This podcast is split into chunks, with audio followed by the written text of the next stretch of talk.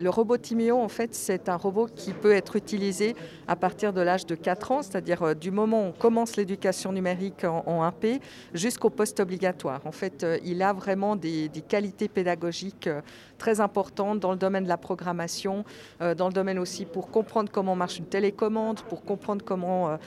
marche par exemple vraiment toute une série de, savoir-faire, pour comprendre la finalité aussi du produit.